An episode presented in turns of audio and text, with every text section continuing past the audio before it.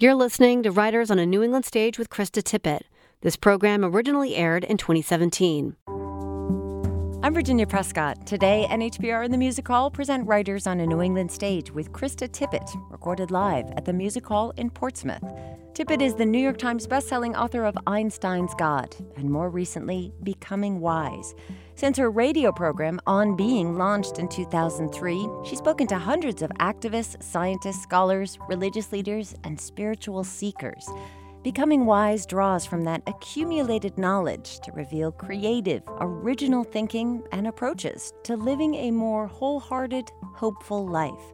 It is a rich and complicated pursuit, and especially challenging in a world that feels anxious, divided, even frightening. Those feelings were reflected in a number of questions submitted by the audience when Krista Tippett joined me on stage at the Music Hall.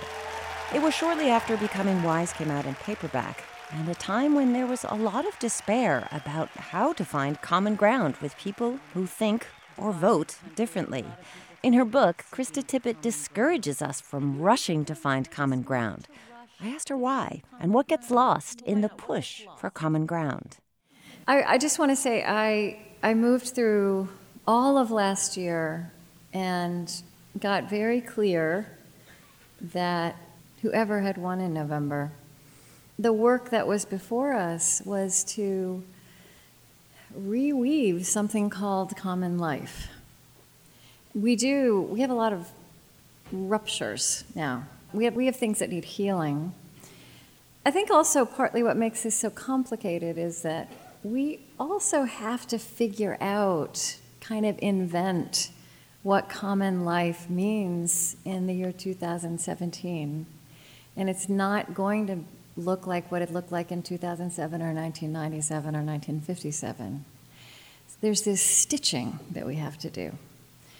And I think that we have to do it on the uncomfortable basis that there are really deep differences between us, and also that we don't understand each other.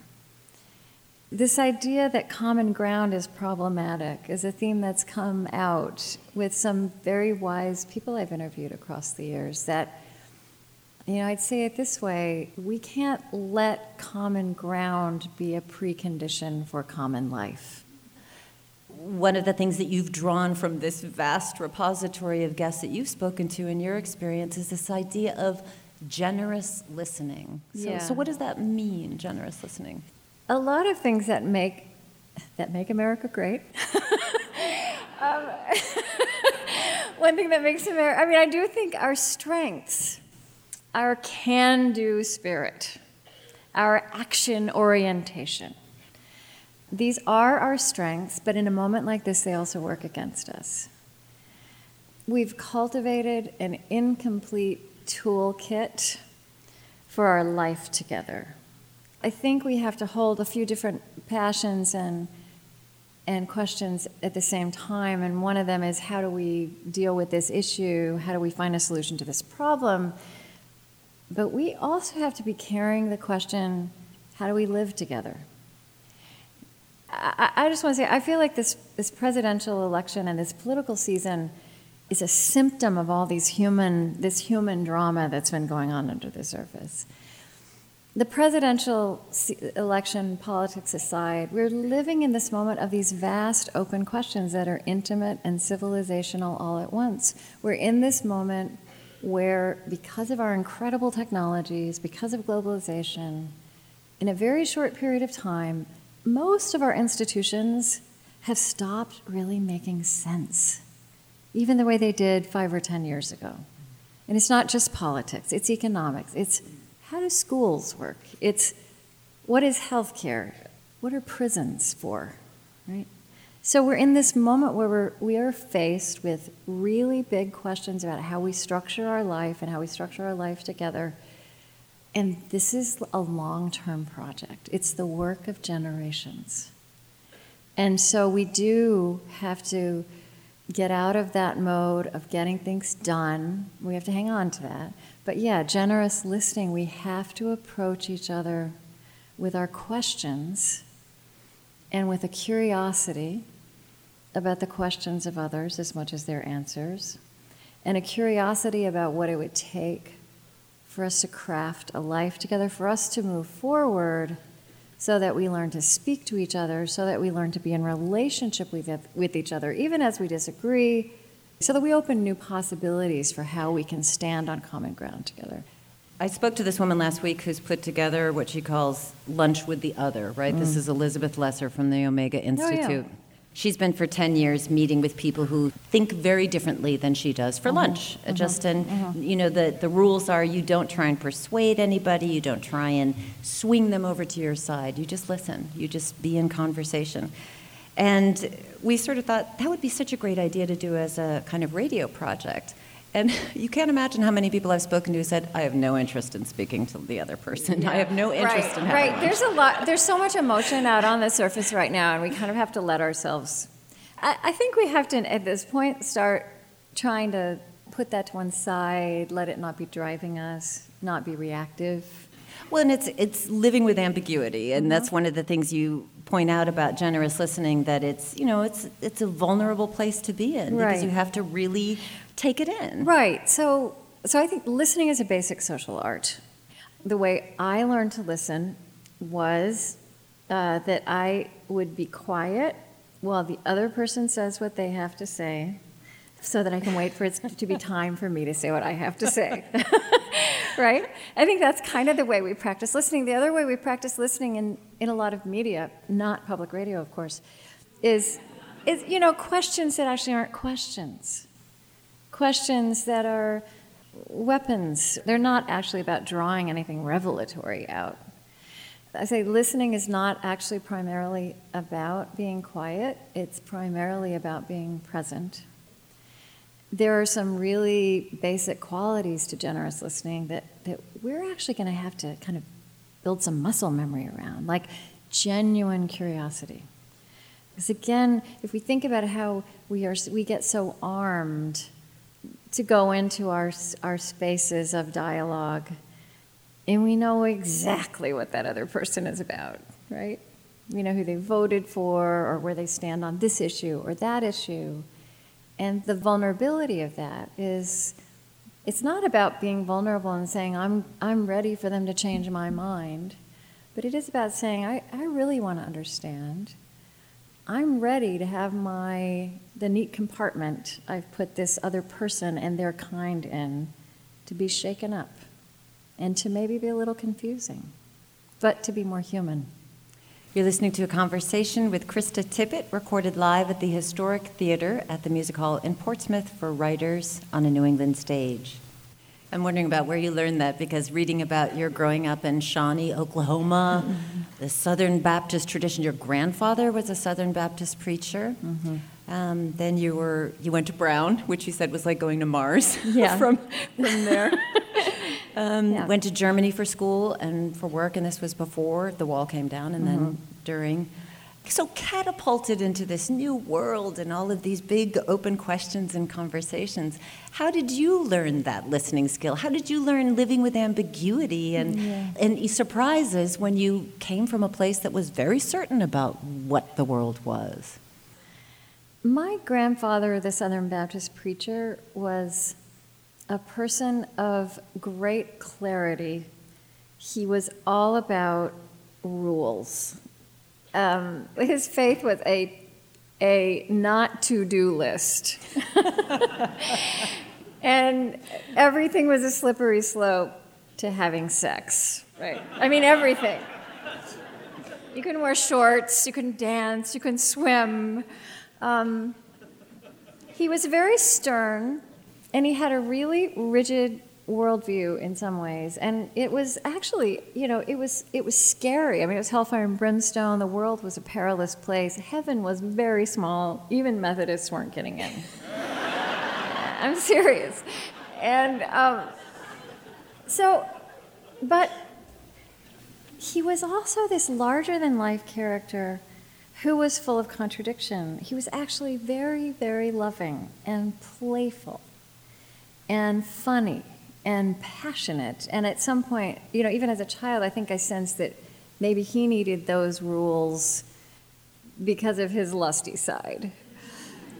I, am sure that's not the whole answer, but I think the answer for me starts there in experiencing the complexity and the contradictions and honoring what, what was good that was there, while also being able to get a very clear distance from what did not make sense. And I couldn't respect on some level, but I could always respect him. So I, I think that's been good practice for what I do now. And what you do now is speak to a lot of people who have that ability to hold contradictions, mm-hmm, mm-hmm, you know? Mm-hmm. Um, you have a kind of appetite, I think, for those perplexing human conditions that we wrestle with that yeah. maybe not a lot of people have. Yeah. We're so strange. I know. Well, right. You, you point out, you know, we have scientists who can explain black holes, but not how human beings think and behave. Yeah, or any living thing is, is far more complex than a black hole. So the thing that comes across to me, besides that ability to hold contradictions, is there are a number of people that you talk to about what's going on in the world, the challenges of the world, mm-hmm. and they say, don't try to fix them the, the road we go down that is actually not good for us and that in fact paralyzes us is, is actually, you know, this mantra I grew up with, I was born in 1960, you know, save the world, which you can't do. And that led to a lot of cynicism ultimately. But I think everyone I speak to, and I would say this of myself, is very kind of mission driven as a human being. I feel also that these emerging generations, the new generations, are very pragmatic.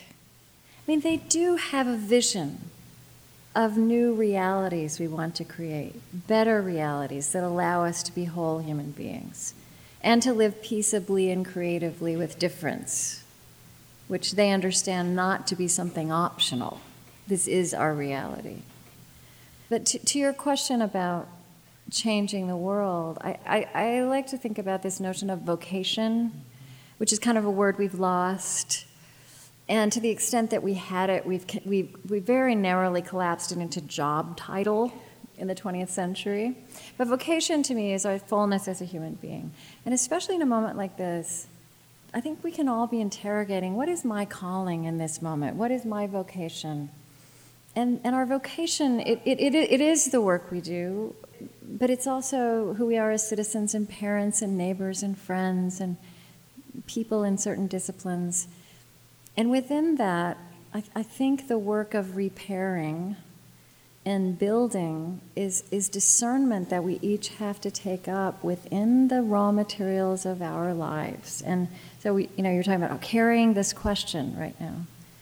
And so, carrying the question of, you know, what is my calling to be creating these new realities we want to be inhabit now, creating common life. How can I do that very close to home in what I know, what I can see and touch? And yes, it's not going to happen tomorrow, and it's not going to happen in a one hour meeting, and it's not going to happen over lunch. And honestly, if you get patient about these things, it's much more relaxing. Right? It's very relaxing to say, wow, oh, this is a long term project I'm doing something in my generation for the next generation. Well, the long view is difficult for um, the adolescent brain, and that's mm-hmm. one of the things that you and I think another person that you spoke to observed. Is it Andy Revkin? I'm trying to yeah, remember. Andy Revkin. Exactly. But, yes. So, you know, they're saying that basically our collective citizenry right now, they're kind of like adolescents, you know? Yeah. Creative, totally reckless. Well, what, what, yeah, and what he said is that um, that the globe, a picture of the globe right now that showed tumult uh, and places of calm, um, looks a lot like the, the image that we can get of the teenage brain, which is very powerful. You have these flashes of genius, and which we do. You know, you have this potential for great advance and great energy for that and it coexists with potential for incredible recklessness and incredible destructiveness and impulsiveness. And that is a good picture of who we are collectively. Well, and you also make the point the inability to self soothe. That one really hit me. you right. know, like teenagers don't know how to they don't know how to make it better or they don't know how to calm down. So what are we going to do? Just, you know, wait through this pimply, awkward middle school phase of life? well, have well, that patience. Well, here's, well, here's a suggestion. So, so here's what I see. Unfortunately, it's very confusing when the places we have looked and taught our children and our parents taught us to look for guidance, leadership, and the way forward. And I would see the entire national political process, more or less in that category, is the, are the most dysfunctional and immature places. And the truth is, most of us actually aren't like that. And I really mean, I believe this across the political spectrum. You know, what I, what I see happening that's hard for people is taking that dysfunction, thinking, well, that's what's important, that's what's powerful, not taking our own lives, our own intelligence, the good, complicated people we see around us, the good, complicated people who are on the other side, not thinking that that matters as much or is as real. And, and you know, this whole idea of what's above the radar, right? The radar is broken. It's not telling us, it's telling us some truths, it's not telling us the whole story. We are crafting the rest of the story. What is one secret that you'll share with us that you have that keeps your spirit alive and glowing? oh, you know, I struggle just like everyone else. Um, I think that my faith and my insistence that I know that for the most part, this country is full of good people. I simply don't equate any politician with the people who voted for them or in, or in their party. I, I, I, am separating how I think about people from how I think about politics. I know that is justified. I, I also know, again, to talk about this radar thing, that the, that the people who are most dysfunctional and, and most destructive and scary and all of that will get all the attention. And, but you have to resist. You have to resist the impression that gives of being too representative of too much. You spoke to Maria Popova. Mm-hmm. She is the editor of Brain Pickings, and she was talking about we have a presenteeism bias. This idea that we're conditioned to look for the things that are newest, that move up in the chronology, everything that we do on the internet, everything yeah. on Twitter. Uh, so there's this idea that what is old is not so valuable anymore. Yeah. So we go for the outrage of the moment on Twitter. And, yeah. and I wonder how you think that is shifting our perception of the world and mm-hmm. our place in it. Well, I just, I again, I resist that. I know this word resistance is a little overused right now, and I, I think there's a lot we need to resist in ourselves to equip ourselves to be generatively present um, to this moment. And one of those things, absolutely, again, again, strangely calming to get a longer view of time. You know, I would have this dream that we could kind of take three breaths together in unison, you know, and take in what a moment we inhabit, what a moment we've been inhabiting. You know, we're turn of century people. This is a special thing to be. We never say this to ourselves. We inhabit a moment where we are redefining elemental aspects of our understanding of ourselves and reality, things the 20th century thought they'd figured out and in fact got completely wrong or were completely inadequate. You know, when life begins, when death begins, we're redefining marriage, gender, family. The internet is upending basic concepts like leadership and authority and community. And when you start upending notions like that, all of your institutions are called into question, and that's the place we're in. And again, I feel like that's the human drama of this moment and of all, all of our responses to that. And the, and, the, and the political tumult is just is a reflection, a, a symptom of that. So that's a lot to take in, but to take that in as some perspective for why this is stressful, but also how much promise, you know, how fantastic it is that we are the ones who are reconsidering these things.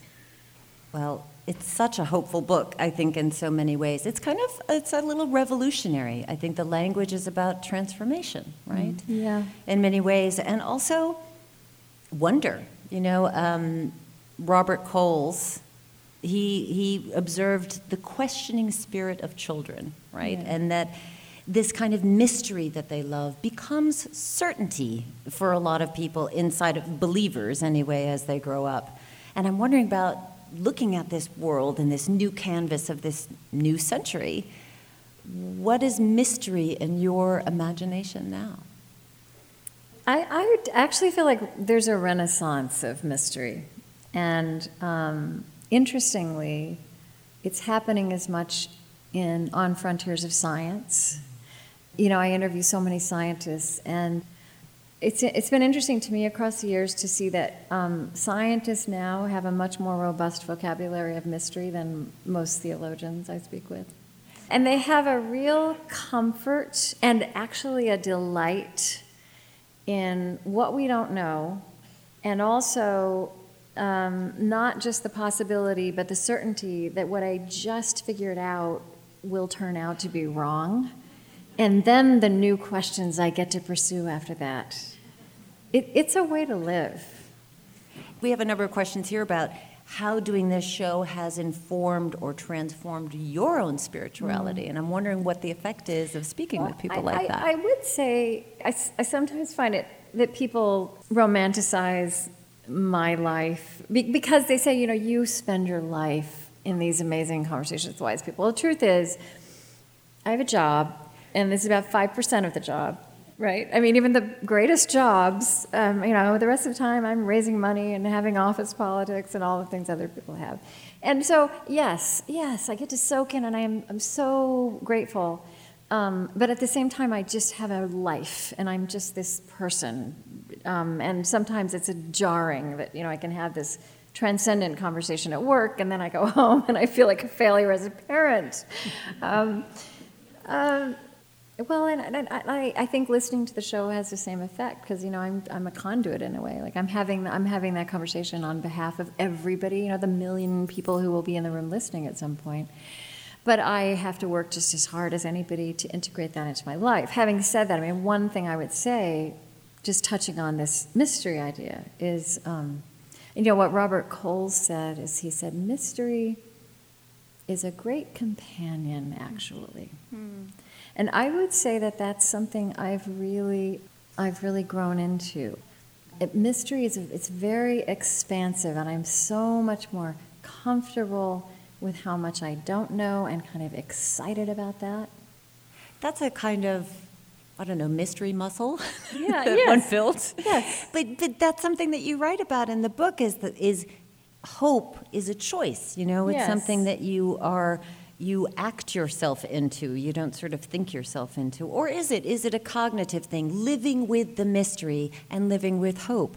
How, how does that come to you? Well, how do and you... you know, the language of virtues, it runs all the way through the book because it runs all the way through the conversations, whether we're talking about virtues or not. And, and what I mean by virtues are, I think of virtues as spiritual technologies, tools to pin aspiration to action and our, our traditions have carried these things forward in time. Um, but neuroscience is now teaching us that essentially it, it's the same thing is true of becoming more kind, compassionate, patient, having, you know, developing some muscle memory about honoring mystery. And that takes this matter of becoming wiser, becoming a better person, out of the realm of something you have to have been born with or you have to get old to acquire. And in fact, everybody doesn't get old. Some, everybody doesn't get wise, some people just get old. Um, yeah, muscle memory is exactly the right way to say it. And that's another answer to that previous question. I, I have done that, and I have in some ways transformed the way I am at work because I, and even, you know, in my other relationships, because I have taken seriously that the kind of person I want to be, the qualities that I see in others that I would like, I can practice them and you get better at them. It's not about being perfect. It's not about becoming perfect. It's not about accomplishing. The word becoming is just as important as the word wise. Becoming wise. I'm Virginia Prescott. It is Writers on a New England Stage with Krista Tippett, recorded live at the Music Hall in Portsmouth. And we're talking about her book, Becoming Wise An Inquiry into the Mystery and Art of Living. One of the most fascinating things I found in that, it, as an idea in the book, that this is grounded in the body. You know, that, yes. that we think of spirituality as sort of transcending the body, that the flesh is we, you know, swimming or wearing shorts is going, we know right, where that's right. going to lead us after Right. all. It's the entry point for trouble. Yeah. So, how does the body figure into this kind of pursuit of wisdom and virtue? Yes, I mean that's that's been another huge piece of learning for me personally. I, I, I feel like people 50 years from now or 100 years from now will look back at the way we talked about mind, body, spirit, mm-hmm. as though these are separate things. Because what we are learning is that they are so intricately interactive in every moment. And I, I think that, that we are intuiting that in our daily lives, whether we've internalized that knowledge or not, in the way so many of us are getting back into our bodies um, and, and really uh, um, experiencing that to make us more complete, I would say spiritually. And I think religion across history was a full body experience, and then again, it became this thing where you sit in an uncomfortable pew and you sit up straight and you listen to a lecture. Um, it is supposed to be, I believe, this, this place where we laugh and cry and sing and move. And so now, I mean, my, I have a very serious, kind of sweaty, athletic yoga practice. and that is part of my spiritual practice. It's not very spiritual yoga. And I see so many people reaching to, to inhabit their bodies. uh, Phenomena like CrossFit. Right? CrossFit has a very overtly spiritual vibe to it.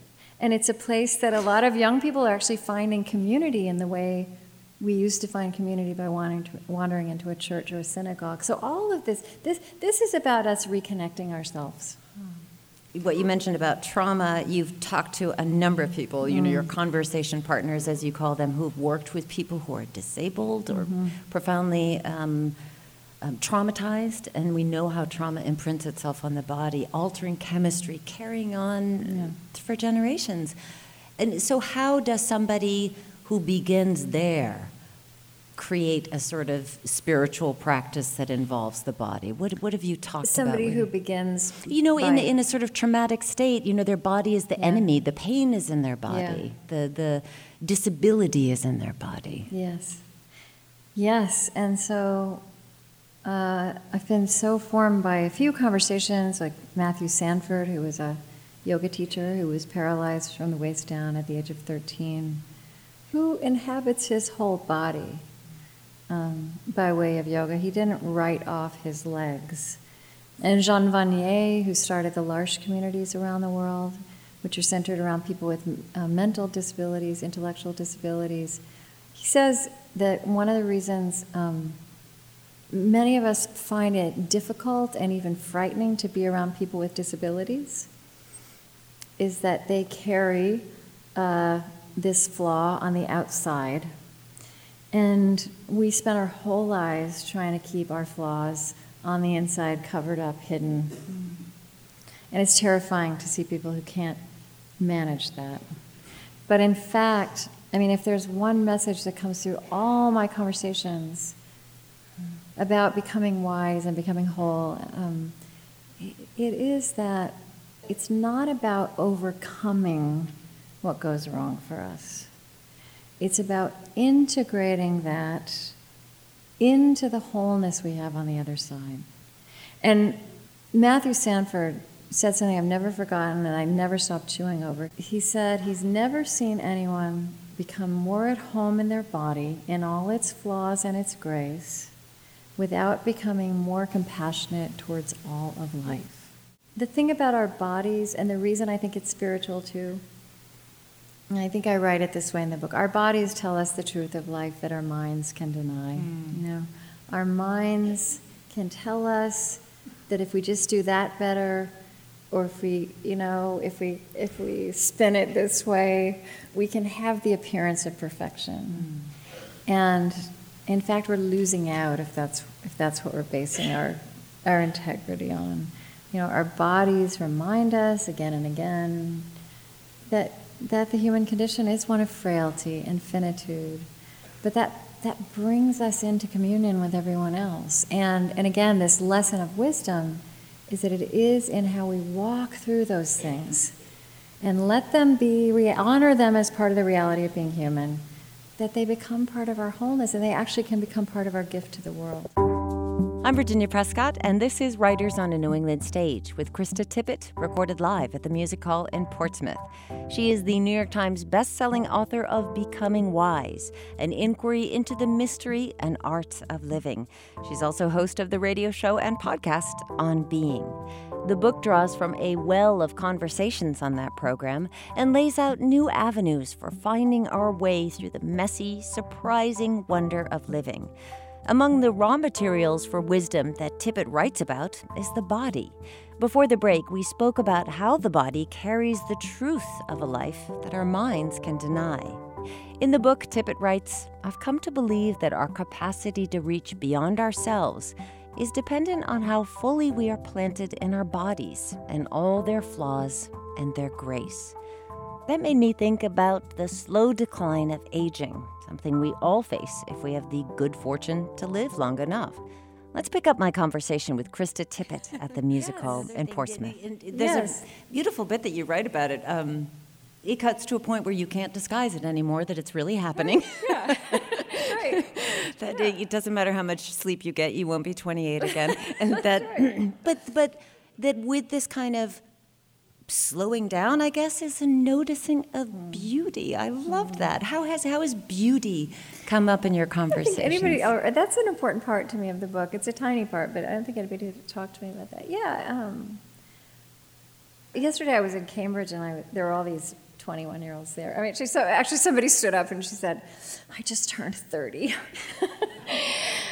and, and I said, oh, you know, when you, once you get over the shock, you just, you're so relieved to be, have left your 20s behind. And I feel every, every decade has been like that. Um, what you know again once you get over the shock the shock of 50 was hard too Uh, so i heard something that was kind of scientific that in our brains when we're young and this is a gift of youth when we're young we we are animated by novelty and we feel like we're moving forward by novelty but as we get older we're animated by what is familiar in a different way. And I have found in getting older something that I would have thought would just be death, that just boring and a horrible thing to be condemned to when I was in my 20s. And you know what I'm saying is I'm, I'm learning that this is our you know our bodies are actually hardwired this way if we give into it that we we are given this gift of being able to kind of luxuriate in what is ordinary, what happens every day. You know, the tree in our backyard that we love every morning, my cup of tea every morning, my great delight every morning with just the right amount of milk. Um, you know, my friendships. So, yeah, these are gifts of time and they're gifts that our bodies give us.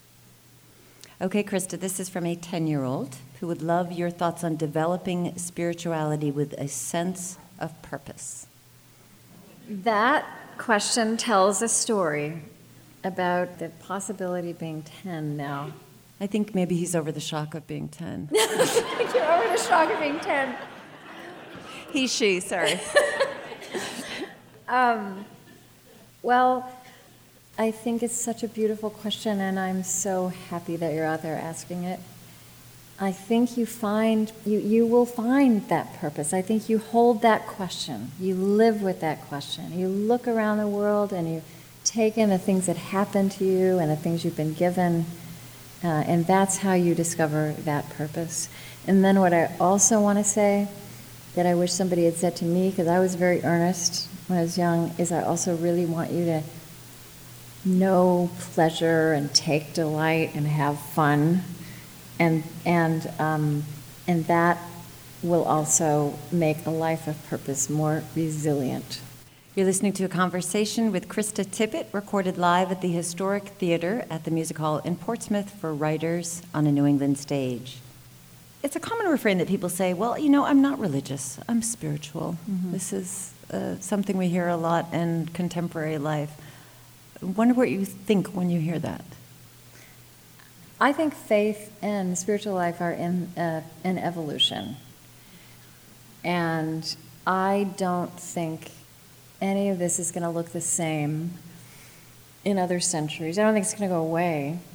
Another astonishing thing about being us and being alive now is that in a very short period of time, uh, we've gone from from a situation that most humans, I think, across the history of our species have been in that, that people used to inherit religious identity and spiritual identity and not just a denomination or a tradition, but you know, 50 years ago, probably went to the same church or synagogue that their parents and grandparents went to.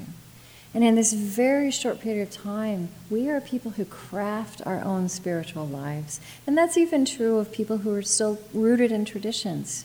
We have all these tools for crafting our spiritual lives, for learning from the insights of other traditions, for incorporating contemplative practices. Um, that is changing us. I do experience like this phrase spiritual but not religious. I, I kind of think that's kind of think we're going to evolve to something different than that. I mean, I even hear people saying that they're religious and not spiritual now. That's a new thing. Um, including scientists who say, you know, they, they believe in ritual, they believe in community, um, they don't they don't have a need for the transcendence, which is what they associate with the I spiritual. The but they believe in what religion is about. Early date, which is what I think I said in the script. On an early date. Um, um, how are you crazy? But Virginia, I hadn't I haven't done that yet, so I have not prepared my answer. Oh, um, You're going to have to work that one out. I think maybe to go to a contemplative place. I think. It's interesting for me to think about how I would have answered that question at 25, which. Okay, oh, let's ask the 25 year old Krista. Oh. Krista, I totally so... love your asymmetrical haircut. How, how are you crazy?